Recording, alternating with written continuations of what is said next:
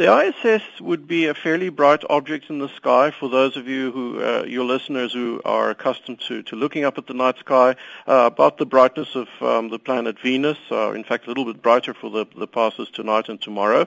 And they would see an object moving against the background of the, the stars in the sky from a um, southwesterly direction towards the northeast.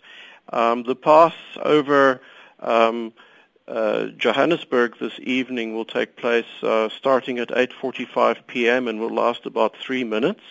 And in fact, tomorrow evening there's an even better pass which starts at 7.53 and lasts about five minutes.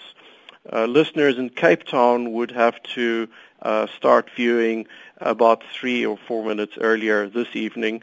And tomorrow evening there won't be a pass visible from Cape Town at the same time. So we'll be able to spot it, but what exactly are we looking at? Well, what is the ISS? The space station is a huge orbiting laboratory that uh, orbits around the Earth every 90 minutes or so. It's, it's about um, 400 kilometers up uh, in space, so not very far away from the Earth, in fact. It's the most technically complex and largest international scientific cooperation ever. There are a number of modules which have been contributed by the United States, um, components by Canada, uh, modules by uh, Russia, module by Japan, and also components um, contributed by the member states of the European Space Agency.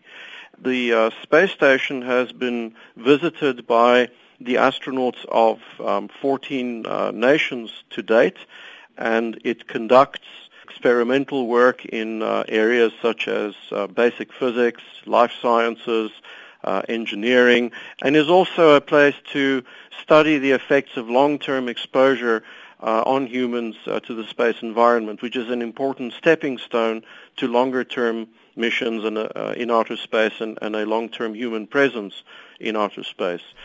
Um, the microgravity environment on the station allows certain kinds of research to be done which cannot be done on Earth and which may possibly lead to the development of um, new types of medicines or new types of materials that could not be devised on, on Earth because of the influence of gravity. How is the ISS relevant to us here as South Africans? Apart from the scientific and technical benefits of the ISS, the ISS is also an important platform for international cooperation in outer space. Uh, all countries nowadays rely on space technology. In fact, all citizens rely on space technology in, in many ways that uh, we are not aware of.